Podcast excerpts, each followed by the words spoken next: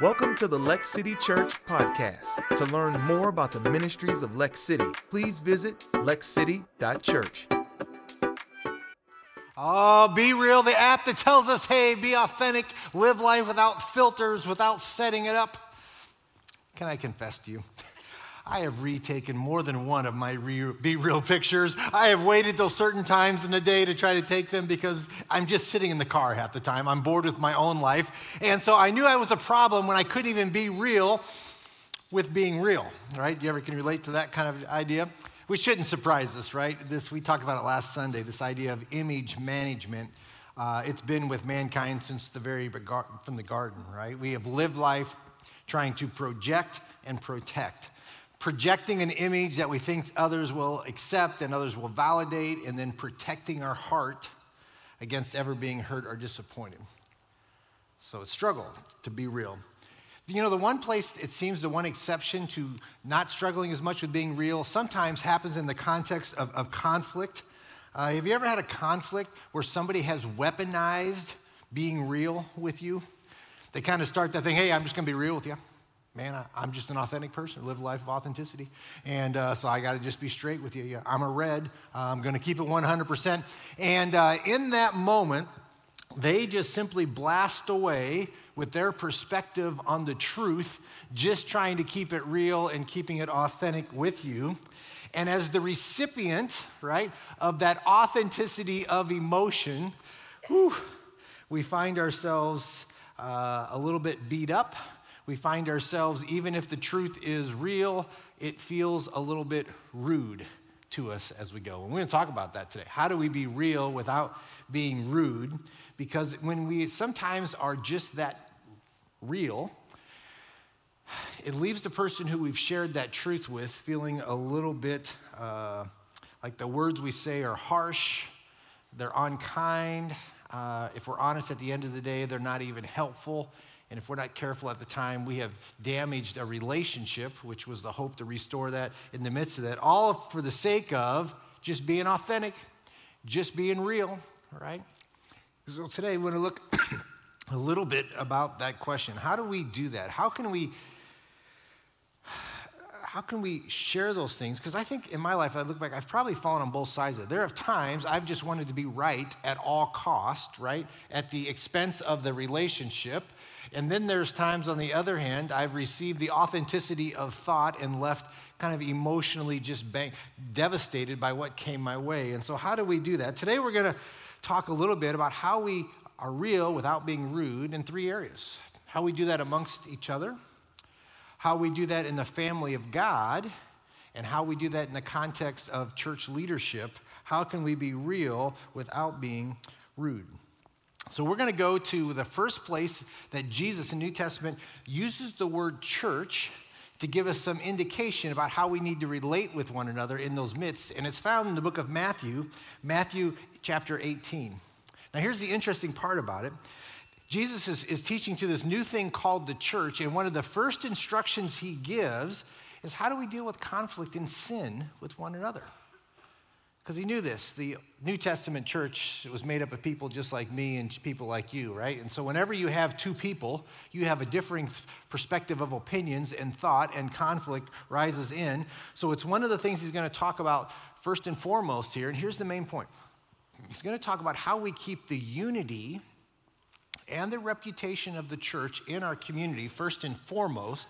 And then, secondly, how we restore a brother or sister who is living in sin. And we're going to find that all in uh, Matthew chapter 18. So, again, if you got your Bibles this morning, let's turn there. Matthew chapter 18. If you got your phones, you can go to lexcity.info. If you're new and visiting with us this morning, so glad you're here.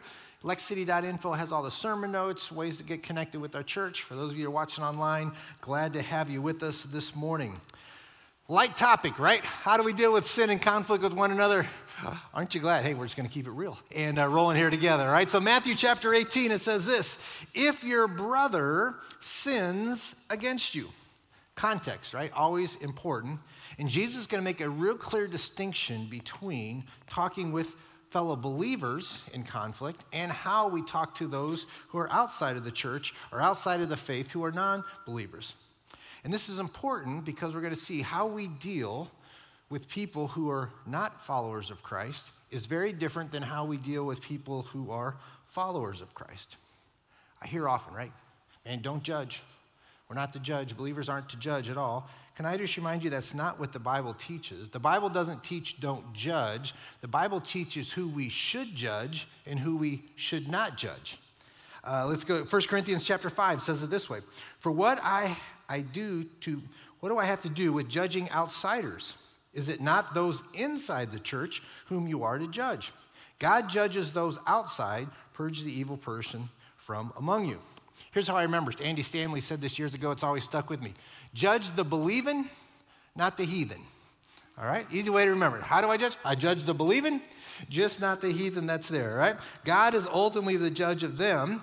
Now, this doesn't mean that I ignore sin. It doesn't mean that I affirm sin or sinful behavior or sinful ideology. There's a lot of that out there today. It just means my approach to that person who is a non believer is distinctly different. What we're going to see in Matthew chapter 18, here's what I want to remind you again what we're going to talk about today applies to the believing, those that are in the family of God, not those that are outside the family of God. I should not expect my, my friends who are not don't have Jesus in their life to act like a Christ follower. If they could act like a Christ follower without Christ in their life, why would they need Christ, right? So I need to understand and, and, enter into that relationship with a little degree of understanding. Hebrews chapter 11, right? Without faith, it's impossible to please God. So they don't have Jesus, I understand that. So I don't condone, right? I don't justify, I don't affirm their sin.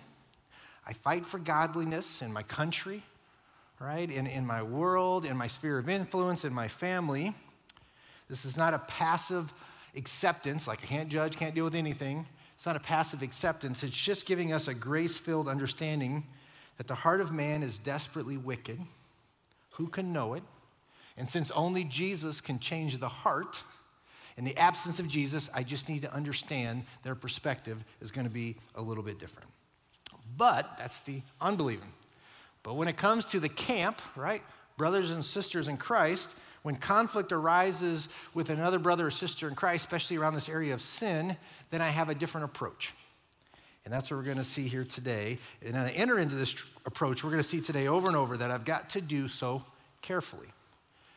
I can't weaponize being real. I can't weaponize this Matthew 18 in, in the lives of people. I've got to enter into this carefully and cautiously with a humble spirit. So let me give you three questions to kind of dive into as we deal with these. For steps you want to take. Number one is simply this make sure it is a sin issue, all right? So many conflicts, at least in my life, that we deal with, they're really around personal preferences, personality quirks, hurt feelings, I felt disrespected, or different things like that. They're all significant, but they aren't sin issues that we're going to deal with in Matthew 18. Does that make sense there? This is dealing with when there's clear biblical sin in the life of somebody. And most our conflicts, again, deal around preferences, opinions, and thoughts.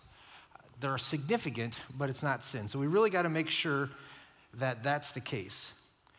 It's still a conflict, but it's not a Matthew 18 process. Does that make sense? So the first question is Is this a sin issue? If it is, second question Inspect your own life first. Matthew chapter 7, Jesus gives us this great picture to remind us of this principle inspect your own life first. It goes, Matthew 7 says this way Why do you see the speck that is in your brother's eye, but you do not notice the log that is in your own eye? Or how can you say to your brother, Let me take the speck out of your eye, when there's a log in your own eye? You hypocrite. First take the log out of your own eye then you'll see clearly to take the speck out of your brother's eye. I love the picture, the imagery. here's the picture. This is what Jesus is talking about. He says, uh, This is a silliness if you, if you can't do that. Because I'm reminded of this. Have you ever noticed? Sometimes those who seem most concerned with the specks in everybody else's eye have the largest log. And in their attempt to remove everybody's specks, they're like, bam. I mean, they're just leaving people bloodied and bruised. Let me stay close. I got to go closer, right? Here's what he's just saying. He says, we've got to begin with a little bit of introspection and look on our, our own sides, inspect our own lives. Have you ever had somebody judge you for different things. They're judging your parenting style because your kids were in Walmart and this crazy, and you're like, Are you kidding me? I, I, I know your family. Uh, we're all a little crazy together on these things. Or they've judged your spirituality on this area, and, and you know they're struggling in some other areas. The point is simply this Jesus saying, The point is not that you have to be perfect to confront, but he says, Let's confront with some humility. Let's confront with some kindness. Let's begin in that process. Understand this what irritates you about other people is probably a reflection of Ramir what irritates you about yourself. You ever notice that? Some things that just drive, nah, that's be a little bit. So it's this idea is there anything, as I enter into this, is there anything in me that's escalating this situation? Is there anything in my life that it's a log and I'm actually I'm creating more damage than good in these things? What is it about me that's escalating? Because if the person, here's the point of, of Matthew 7 if the person who you're going to con- confront sees the hypocrisy in your life, maybe even on the very issue you're confronting them about, you are going to lessen the opportunity for restoration in their life and in your relationship, right? So be clear. It doesn't mean, let me make it does not mean that you have to be perfect before you confront anybody. Otherwise, we'd confront nobody because none of us are perfect. But it does say when we have this confrontation, let us do so with grace and humility and kindness, knowing we can't stand without perfection, right? Third one, inspect your own life. Number three is check your motives. Probably the hardest question to have honest assessment of where we are, but really, as we enter in this, check your own motives, right? Are you trying to be right in the situation, or are you truly trying to restore a brother and sister in Christ? Whose reputation in this conflict am I more worried about? Am I want to make sure everybody knows that I'm right? Or am I worried about their reputation and the harm that's coming towards their life? How do we know what that is? Listen, your, your words, your tone, your approach, the conversation you have in the car just with yourself when you think about that person in that situation, right? All probably give evidence of where our motives are in that situation. Am I hurting so badly, right? Hurt people hurt people. so in this conflict, am I, is the, is the hurt in me so deep? My motives probably are a little skewed. There are times, listen, we are not the right person or it's not the right time to have that conversation or that conflict. Ephesians chapter 4 gives us the best scenario. Jesus says this is the way. Ephesians 4, with all humility and gentleness, with patience, bearing with one another in love, eager to, here's the key, maintain the unity of the Spirit in the bond of peace. Matthew 18, remember, primary focus, restoration is the goal. So, as we're entering into a conflict or a conversation, three questions, right? We've got to start by asking ourselves Have they sinned? Is this a sin issue? Or have they simply offended me? We can still have the conversation if they've offended me, but it's just a different tone, right? We're not hyper spiritualizing and weaponizing something. I've been offended, I've been hurt, I've been misunderstood. We're just having a conversation about that. But I have the sin. Number two, is there sin in my own life, right? That's contributing to the conflict that I need to deal with. And third, am I approaching them in a situation with their interest in mind and not my own? If we're yes to all of these, right, very practical, then we move on to the next steps. Matthew chapter 18, verse 15. If your brother sins against you, go and tell him his faults between you and him alone. Right? Why do we go alone? It's to protect, right, the reputation and to give that person the best chance and the best opportunity for restoration of relationship. Unfortunately, right? I've been guilty of this before. Unfortunately, too many times we go to two or three other people and we lay out our case why we've done this and why they're that. We lay all these things and then we guise it at the very end. So, would you please pray for me as I go into this? Listen, if we've gone and shared it with three or four people, we're no longer doing Matthew 18, right? Let's just be honest. We are gossiping and we're slandering a little bit because we wanted everybody to know and validate us before we went into this. And here's the problem once that person who you're having this conflict realizes that you've shared this now with three or four or five or six different people, no matter how great the intentions are, it becomes easy for that person to become resentful and the road to restoration gets even more difficult. Why? Because now, man, everybody at church thinks this about me, all right? This whole group has this about me, and I don't think they're ever going to give me a chance. This is why you see people leave the church, right, over different things, uh, because they just felt there's no road back, that not their reputation can never be put back intact. So we go one on one. Why? For the create the best opportunity to do that. Now, if you go to them and you share this one on one, and that person receives this and they appreciate it, what have you done? What have you caused? Here's the great part. Go to the last part of verse 15. Between you and him, here, if he listens to you, you have gained your brother. Here's the wonderful part. If you do that in this way and they receive it, you've gained a, a brother, a friend. I, I had this happen just this week. I had a conversation with, with one of my elders who was just sharing with me and, and shared a little bit of a leadership opportunity that I had missed and shared their perspective of how that made them feel. And here was great because they shared it with humility because I felt like you actually care about this relationship and mine. You're not trying to burn me. You're not trying to shame me. You didn't say, well, I had this concern and perspective, and so I brought the whole board together. We want to have this conversation. Or I'm an elder. I'd like to make a Sunday morning announcement. Uh, Pastor had an opportunity here and, and didn't go. No, he did it with the kind of kindness. What? It gave me opportunity to hear, to grow, to hopefully do better in the future. It built a trust in our relationship over that conversation. Now, here's the wonderful byproduct Someday there may need to be a conversation that isn't based on preferences, preferences and things like this. It may be a sin issue that I need reproof on. And because they have treated me with kindness on a smaller thing, when something really real comes that's significant, there's a trust factor and there's an openness in my heart because we've practiced this together. Does that make sense? Far more likely to repent and do the things that are required because I'm not defensive, I'm not demanding, I'm not distancing because I can trust the person. That's the value of the going to the one-on-one because you, it's one of the few you'll be one of the few relationships in the life of somebody who like, I care enough about you. I just wanted to share this part, just you and me, and give you opportunity. You get the idea what's what. If we go there and they respond, we win a brother. What happens when they don't receive your correction? Well, practically. Matthew 18 continues on, verse 16. But if he does not listen, take one or two others along with you, that every charge may be established by the evidence of two or three witnesses, right? So if they don't respond, and you share this with two or three spiritually mature, trusted people, right? Now it's not just your words, it's not just your perspective. Two or three other people that you share with this, listen, there's one opportunity. They have the opportunity to validate that your perspective and your thoughts are accurate. We are dealing with the sin thing. I'm affirming I see that the true. Or sometimes you talk with two or three other people in that context and they give you a perspective that you realize your perspective's skewed.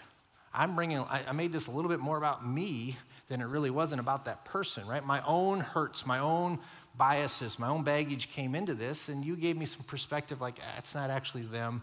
I just need to work on a few things and trust the Lord with it. So there's some wonderful perspective. Then when you go to the person and you have this conversation in love and humility, having two or three witnesses also help to just validate the conversation, right? They can give an accurate account of a conversation. It dismisses the he said, she said. You ever had a conversation with somebody and at the end you thought it was this and that other person had a totally different perspective and you're like, did we have the same, were we on the same lunch? The beauty of another third person, two or three, is it just gives an accurate account of what happens, right? So you've done step two. Now, if they remain in sin, still rebellious, now you take the matters. Here's the third one where this escalates. This is why it's so important to define are we in a Matthew 18 issue? If we're in a Matthew 18 issue, there's a process that moves through an escalation, right? And if they refuse on all of those, they still are living in their sin. Matthew 18, verse 17. If he refuses to listen to them, here it is, tell it to the church. So tell it to the church or the representatives of the church in our context of Lex City. That would be our elders who would be the appropriate place to do that. We're not sharing every service. You know, these are the things, right? So this is our representative of our leadership there. So if a person is living in ongoing sin, here's what Matthew 18 reminds us the impact of that one person's sin is that it impacts the unity of the body, which is first and foremost. It impacts the reputation of the church, in the community that we're trying to reach. And so, again, the purpose of Matthew 18 is to bring unity and the testimony of the church. So, if you go and they share it to the church, the representatives theirs, and that person still continues to rebel against that and live in sin, then here's some harsh truth, but the importance of what Jesus says. Go to the last part. And if he refuses to listen, verse 17, even to the church, let him be to you as a Gentile and a tax collector. If all attempts to bring restoration and repentance doesn't lead a person to godly sorrow and repentance, then it says this they're to be removed from the fellowship. Pretty strong words. New Testament, we see some of this teaching that comes. 1 Corinthians chapter 5, 2 Thessalonians chapter 3, Titus 3, all tell them that, listen, they're to be removed from the activities of the church, removed from taking communion, the Lord's Supper, they're together. You're not to associate with them. You're not to have meals with them on these things. It's this idea of purging from the church until Here's the key until that person comes to a point of repentance, and then that road to restoration is open, and we figure out what that road looks like. But the point is, at this point, if they're unrepentant and living in that kind of open sin, then this is the thing that escalates the importance of it is the idea that they're removed from fellowship. It's really hard, but I think it's such an important truth. You know, one of the, the struggles, I think a disturbing trend we see in, in church life here in uh, 2023 is so many times we have pastors who are removed from positions because of blatant, obvious sin. And six months later, we find them another state, another thing, launching another church, or they're on a speaking circuit four months later. Whenever we weaken the restoration process, we hurt the person who has sinned because they haven't dealt with the gravity of it, and we hurt the church in the Big C church. Restoration is such an important process, but we can't weaken it, we can't shortchange it, we can't try to run around it. It's such a valuable thing. Second, uh, 17th century, Jonathan Edwards, great preacher, wrote this way If you tolerate visible wickedness in your membership, you will greatly dishonor God and our Lord Jesus Christ, the religion which you profess, the church in general, and yourself in particular. As those members of the church who practice wickedness bring dishonor upon the whole body, so do those who tolerate them in it. Right? Unity, Matthew 18. Unity of the church is such a beautiful thing, it's such a fragile thing. It's a thing worth protecting, it's a thing worth fighting for it together. I love that about who we are as a church family here at Lex City. And I just say the joy and the unity that we experience together is fragile takes all of us working together, protecting each other, and protecting that unity is such a valuable thing. It's so important that it's one of the first things that Jesus teaches on on the early church. First time he uses the word church, it's in the context, again, Matthew 18, because he understands how significant this is. Since we're being real, right? What happens when conflict is though is with church leadership, with an elder, with a pastor? Just hypothetically, all right? What would happen if you experienced that? Now, here's what's really interesting the road to the restoration or the conflict on that is different than Matthew 18 when dealing with leadership, especially in the context of church. And we're going to see here, uh, Paul is going to give some teaching to Timothy, young pastor, who, in the context of his church, is having problems and issues with elder leadership within there. And so Paul says, let me tell you how this works. 1 Timothy chapter 5. Do not admit a charge against an elder except on the evidence of two or three witnesses. As for those who persist in sin, rebuke them in the presence of all, so that the rest may stand in fear. Here's the idea. When dealing with church leadership, that first conflict, that, that first conversation isn't one on one, this one is you gather two or three witnesses rather than confronting the person one on one. Why? There's protection in this. Here's, don't miss this, for both parties. There's protection for the leadership from frivolous and consistent accusations. All right?